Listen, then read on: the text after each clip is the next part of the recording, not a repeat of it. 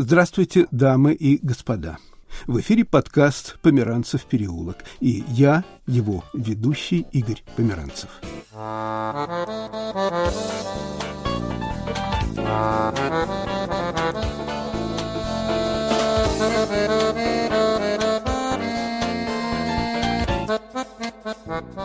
Когда-то филитонист и публицист Дорошевич назвал язык одесситов языком настоящих болтунов, свободным, как ветер. Какова судьба этого языка, его недавнее прошлое и настоящее? Мои собеседники – одесские литераторы. Валерий Хаит, прозаик, в шестидесятых годах капитан команды ка вэ эн, редактор журнала «Фонтан». Конечно, мой родной язык, родной язык – это русский язык. Это воздух, которым мы дышим, не замечая его. Доцент Голубков в фильме «Бег», когда он попал в Константинополь, и любимая женщина вынуждена была заниматься как бы чем-то таким, и он, чтобы спасти свою психику от ужаса, он начал читать «Буря мглой и небо кроет». И выглядел как идиот. Баталов играл доцента Голубкова. Вот язык помогал ему спасти психику. То, что происходит и произошло между Украиной и Россией, это полный абсурд. Нужно ненавидеть Путина и его компанию, и комарилью эту всю. Что для меня, например, Украина? Я, я люблю Одессу, это мой дом. Сила страны Украины в том, что она разнообразна. Вот воздух же, он там кислород, большая часть. Да? И вот можно сказать, что для меня русский язык это вот кислород, да?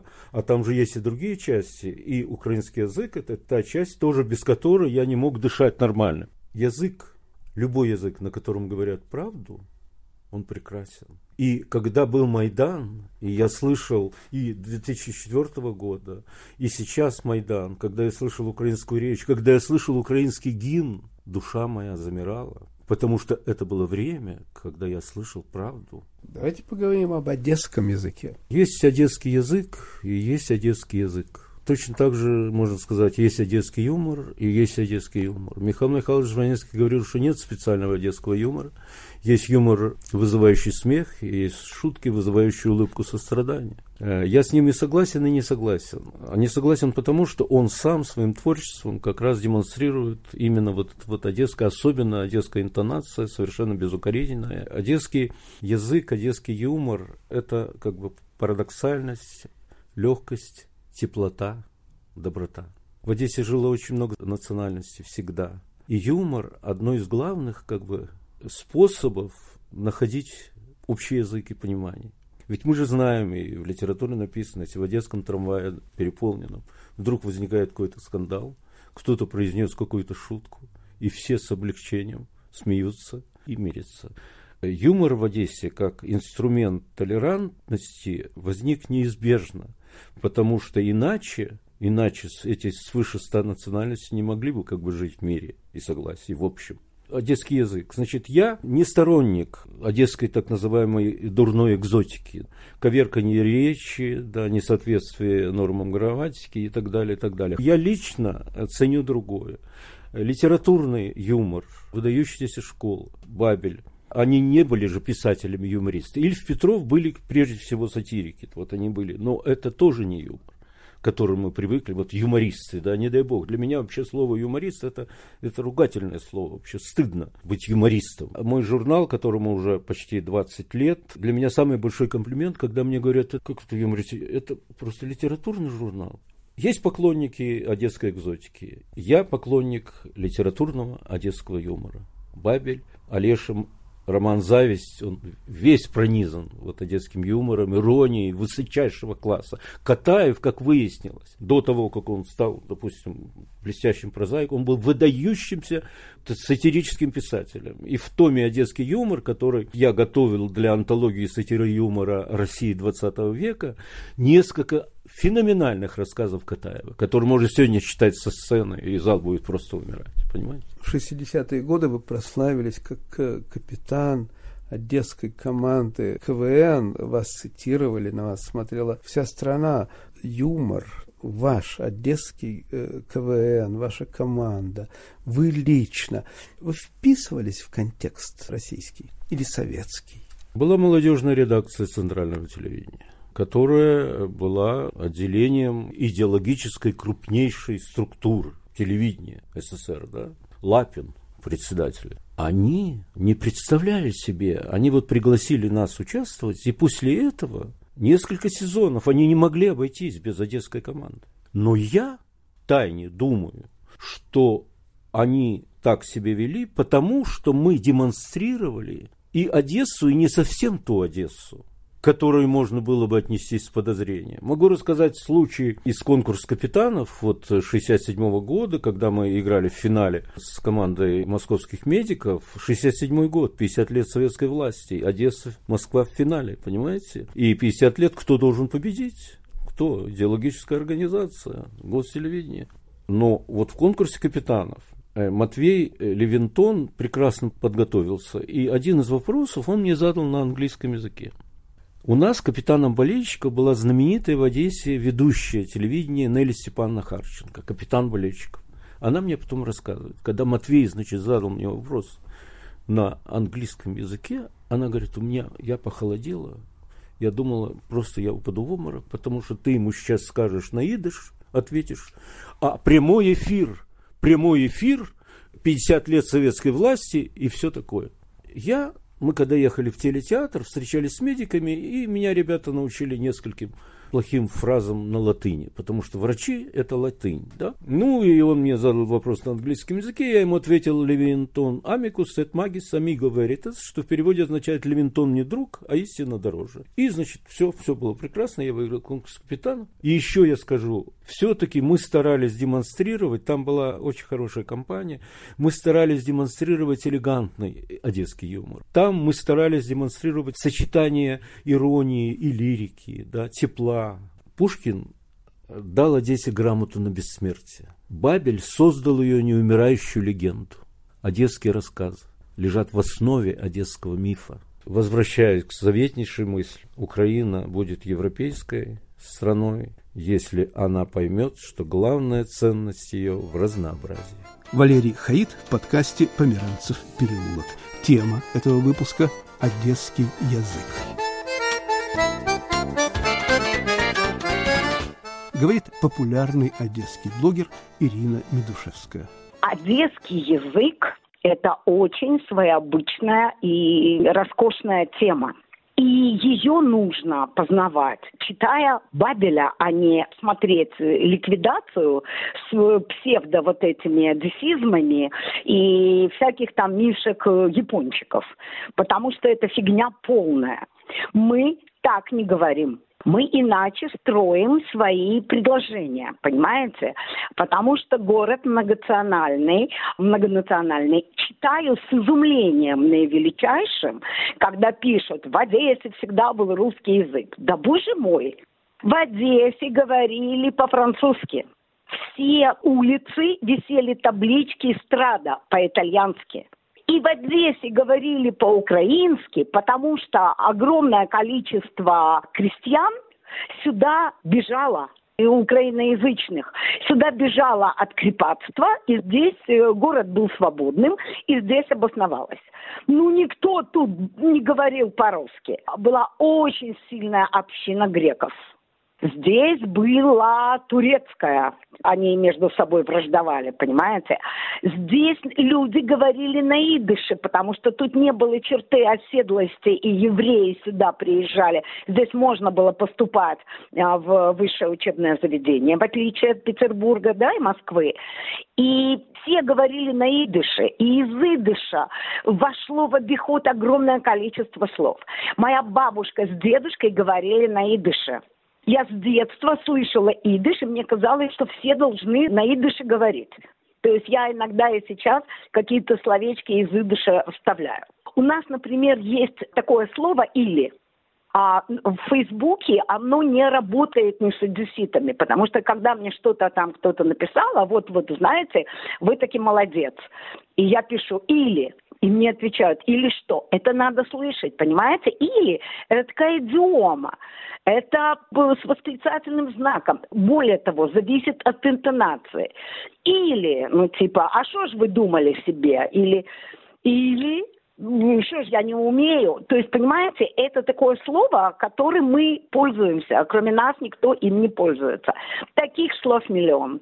И да, одесский язык очень интересный. Мы интонируем. Очень сложно, да, читать одесский язык, потому что нет интонации. Мы всегда интонируем так, что повышаем в конце предложения свой тон, да. Мы можем говорить: не делайте мне нервы. Но опять же, да, мы повышаем в конце.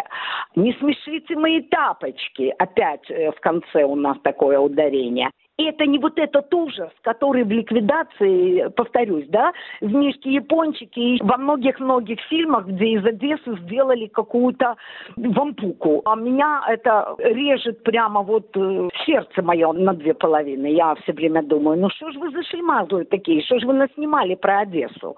Язык, понимаете, он не русский, он не украинский, он одесский. Украинская державна мова в Украине – це украинская мова, все, крапка. Но мы же дома, более того, понимаете, в силу определенных обстоятельств, это не наша вина, это наша беда. Мы были исключены из украинскомовного такого осередка, потому что еще в тысяча девятьсот двенадцатом году, вы представляете, да, начало двадцатого века, в Одессе было издательство «Просвіта», которое издавало книги и журналы украинскую мовою. Люди думают на одесском языке, да, им в голове нужно это перевести на украинский. Это, помните фильм «Трудности перевода»? Ну вот, это у нас. Из Одессы по телефону Ирина Медушевская. Поэт Борис Херсонский пишет главным образом по-русски, но в последние годы пишет и по-украински. Я спросил его об одесском языке. О нем можно сказать, что он существовал, а сейчас существует его переиздание и копии. То есть есть какое-то стремление к тому, чтобы удержать то, чего удержать на самом деле нельзя. Одесский язык – это некая смесь наречий. Это попытка людей, которые начали говорить по-русски, что-то сказать, используя шаблоны своего языка. Я видел вас ходить в булочную, да, или, как говорил мой дедушка, приехавший, впрочем, в Одессу из Бессарабии в конце тридцатых годов, он говорил приблизительно так. Я видел сто человек, которые стояли в очереди за выпить. И у них были такие глаза, как будто они стоят в очереди за убить. Или он говорил, что он умер от восьмидесяти лет. Вот все это составляет вот то, что называется одесским языком. Похоже, что это язык недоассимилянтов, да. То есть тех, кто уже ушел из своей общины, но еще не ассимилировался до конца. Это некий салат из нарезанных, да, овощей, а салат сам себя не воспроизводит. Это значит, что в городе должны быть иноязычные общины, которые разговаривают на своем языке. Это значит, что должны быть отступники, которые ушли из этих общин для того, чтобы слиться с большинством. И вот этот одесский язык, он и есть, на мой взгляд, язык таких отступников. Борис, вы поэт, вы одесский поэт, mm-hmm. вы русский поэт. Вас как поэта волнует этот язык? Это для вас ткань языковая, фактура языковая? Я очень редко ее использую там, где героями моих стихов являются старые люди, которые, естественно, говорят на этом языке. И обычно я использую те выражения, которые я когда-то слышал. Но сам я никогда не пользуюсь одесским языком в силу того, что он как латынь. Он мертвый. Это язык для цитирования, для того, чтобы ввести людей в контекст времени. И есть огромное количество тех, кто, ну, как бы хочет быть Бабелем сегодня, да, Ильфом и Петровым сегодня. А это невозможно. Вы привели примеры влияния немецкого языка через идиш на одесский язык. А как греческий язык, украинский, русский? Какие здесь трансформации? Какие здесь жемчужины? Украинизмы в одесском языке – это обычная совершенно вещь. Старе як мале. Да, о нем вполне говорят в Одессе. Кроме того, в Одессе часто аиста могут назвать лелекой. И, между прочим, в некоторых стихотворениях я тоже называю аиста лелекой. Там, где, например, речь идет о Гоголе. То есть украинизм в одесском языке, несомненно, есть, но их относительно меньше, чем идышизму. Греческий язык не труднее проследить влияние его на язык Одессы, и я думаю, что то же самое и с немецким языком, и с английским, и с итальянским, всюду инфинитивы. То, что по-английски называется complex object. Да, конечно. Есть ли писатели и поэты, которые, в отличие от вас, не считают этот одесский язык мертвым? Ну, конечно, есть. Все те, кто пишут так называемый одесский юмор, они не могут не пользоваться этим языком. Ну, например, есть такой, так сказать, писатель Смирнов, который пишет детективы, но кроме этого он составляет словарь одесского языка. И этот словарь разрастается от издания к изданию, и этот словарь популярен. Есть писатель такой Александр Берштейн, который тоже пишет короткие рассказы бесконечные об одесском дворе. И, конечно, персонажи этого двора говорят на одесском языке. Стилистически изысканные писатели Валентин Катаев, Юрий Олеша, они писали на одесском языке? Я так не думаю. Катаев пытался писать на одесском языке, в ней он использовал одесский язык в своих ранних произведениях, но в том же «Белеет парус одинокий», когда это был повседневный язык, который звучал всюду. Да ведь и я еще помню этот язык, когда он звучал всюду. Но в поздние вещи Катаева, ну, я отделяю так не вполне приемлемую для меня личность Катаева от его поздних произведений, которые я в целом люблю. Но вот в поздних его произведениях, когда он перешел на мавизм, я уже не вижу одесского языка, не вижу этих влияний. Жванецкий, конечно, использует одесский язык, и, может быть, даже не сам язык, а интонацию. Вы любите свой мертвый язык? Мне трудно сказать. Скорее, люблю, да. Но люблю как память о прошлом. И к этой любви примешивается все-таки какое-то иное чувство. У меня двойственное отношение к Одессе. Я люблю ее, это мой город. Хотя уже и не такой мой, каким он был раньше. Вот со временем он становится все менее моим. Но у меня есть к Одессе одна важная претензия. Одесса слишком любит своих жуликов. Если мы говорим об Одессе, то кто же это? Беня Крик, Остап Бендер, Сонька Золотая Ручка. Те персонажи, те, если угодно, маски Одессы, как неаполитанский квартет, да, так сказать, Пульчинелло и прочие. Вот для Одессы это эти люди. В Одессе жил кто угодно. В ней работали великолепные ученые, прекрасные писатели и поэты. Тем не менее, никто из них не сравнится по популярности с Мишкой Япончиком, Беней Криком, а Беня должен говорить по-одесски. Дело в том, что это еще язык одесского криминалитета. Во всяком случае, так научил Бабель. Кстати, не так давно я прочел интересную статью о записках, да, одесского криминалитета, которые они подбрасывали. Там нет и близко бабелевских интонаций. Это вульгарные, чрезвычайно примитивные записки и тексты. Так что я боюсь, что этот язык придумали не воры, а все-таки Исаак Бабель. Борис, вы назвали одесский язык мертвым. Любовь к нему – это форма некрофилии? Ну, ни в коем случае, потому что я люблю не мертвый язык, я люблю его тогда, когда он был живым. А сейчас его употребление вызывает у меня сильное раздражение. Я люблю этот язык в окружении своего прошлого, в окружении старых одесских дворов, и я люблю его таким, каким он звучал из уст старых людей, для которых он был единственным возможным. Вы, как психолог, лечите пациентов. Знание одесского языка помогает вам разговаривать с некоторыми вашими пациентами? Конечно, нет. На этом языке в Одессе практически не разговаривают.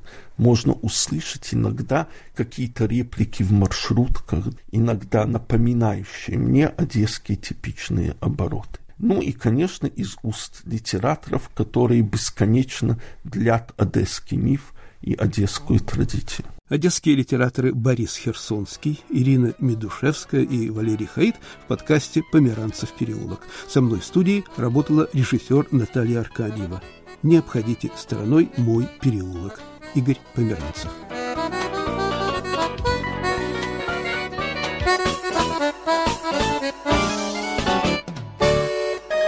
Студия подкастов «Радио Свобода». Хочу поделиться подкастом коллег. эм бэ ха Медиа запустила первый в России пенсионный подкаст. Это разговорное шоу для тех, кто молод душой, хотя пенсионное удостоверение свидетельствует об обратном. Пам-парапам, пам-парапам, кто шагает дружно в ряд? Пенсионерский наш отряд.